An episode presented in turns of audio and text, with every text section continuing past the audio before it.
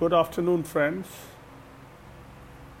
Today I thought of speaking on a very interesting topic, which is to do with the pandemic and its linkages with the food industry.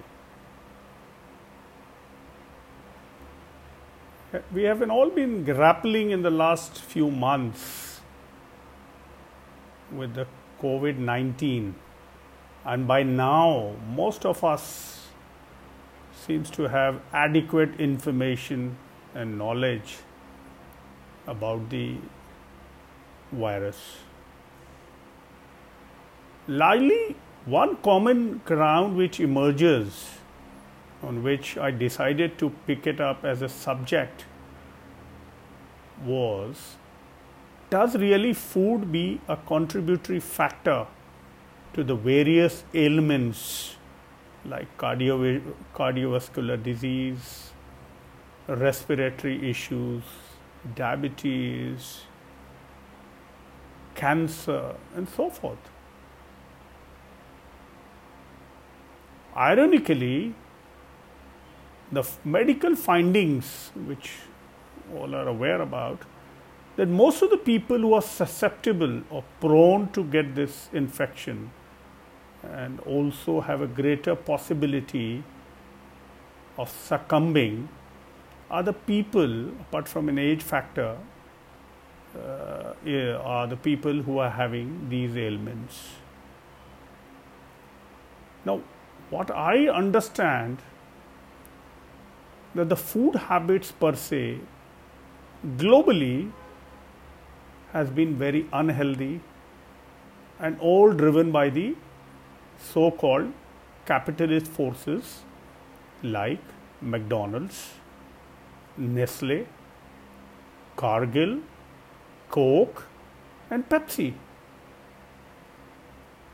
They have been so mercilessly working on profit over public health that this has become a battleground for profiteering, bypassing all human elements of people's health.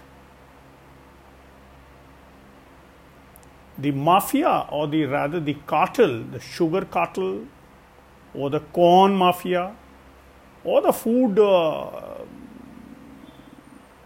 conglomerate, they all have such strong political lobbying and presence in various countries that even the government policies and the high ups, because of the fierce lobbying and the power of the deep pockets, are unable to combat the meanness of this so called unhealthy food, whether it is in the form of junk food or the fast food or the aerated drinks like Coca Cola and Pepsi. These companies have been so ruthless in taking us to a culture, especially let's start with aerated drinks. The Coke. The Coke is the root cause for all the diabetic patients because of the high sugar content and majority of the school children and even adults are hooked onto the coke and pepsi I was astounded to read a review in Mexico where 72% people are diabetic, wherein I think children and even adults have stopped drinking water. The school children drink Coke instead of water. So they are all susceptible to be diabetic and also uh, maybe cardio and other issues. But the way Coke plays a game in terms of, you know, trying to throttle any voice is by using PR agencies and government machinery and lobbying, but telling the world that it is not the health which is worrisome, food which is worrisome rather, but it is the physical exercise which is the challenge. So the way they camouflage the, uh, you see the uh, challenges thrown by these aerated drinks, they convert it into divert the mind by saying that it's the physical exercise which has to be given impetus than trying to throw too much on the aerated drinks.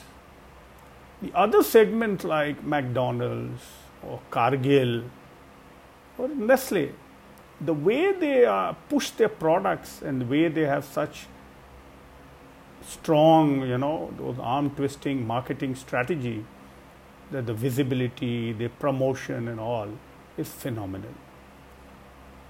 Ideally, I, refined food, whether it's a refined flour or refined sugar or refined rice or anything that's refined and even refined cooking oil is considered to be a major cause of health. So, still the push in the market is so phenomenal that most of the people have become so racist. They want everything white refined sugar, white rice, refined oil, and anything that's got a brand to push it. They are there. And even in the mega stores, super stores like Big Bazaar and others, the way they merchandise is amazing. The visibility of these brands are so obvious and the luring in terms of the price, packaging, and display is so overwhelming that customers got trapped. Now, why I'm trying to talk about this food, whether it's a refined oil or it's a junk food, it's all, it's all detrimental to our health. And why I picked up this topic today was that I know there uh, these companies are too large and deep pocketed and probably through all the PR and whatever, they can still say it's all nothing but you know uh, bad propaganda for them, and it doesn't go against health, etc. But the coronavirus and the number of people getting affected and widely being proclaimed that people who are getting infected are the people who are suffering from these ailments. I think it's a driving force it's a big, big issue now, and probably we all will have to gear up to ensure that we have to boycott aerated drinks, refined food, junk food, and all, so that we don't become victims of these ailments. Because eventually, these big companies they have mercenary approach. They are ruthless. Profiteering is their motive, and when they have come, they only want to make money. And behind all the facade of their trying to do some philanthropic work or trying to, you know, help for a cause or contributing to. It's all because they make huge money. And it's just to a kind of an appeasement kind of a thing or an eyewash by telling that they are so concerned about, you know, people's uh, causes like water, like um, uh, education, and so forth and so forth. I, I consider it absolutely a marketing strategy, a marketing gimmick rather, just to eyewash, as a eyewash. So I would earnestly request all my uh, friends to spread the word around that in the coming days we'll have to go really indigenous. When a prime minister says Atmanirbhar, it's not something very hilarious. It's not something to laugh it away. Atmanirbhar means sooner or later we work on our own supply chain of products which are so healthy and so good. Even our food say, cooking system, our food, uh, overall, it will all be good for the health. And we have to take a conscious call to now gear up to the change scenario in the new normal of improving our diet and leading a healthy life. Thank you very much. Have a safe day. God bless all. Bye.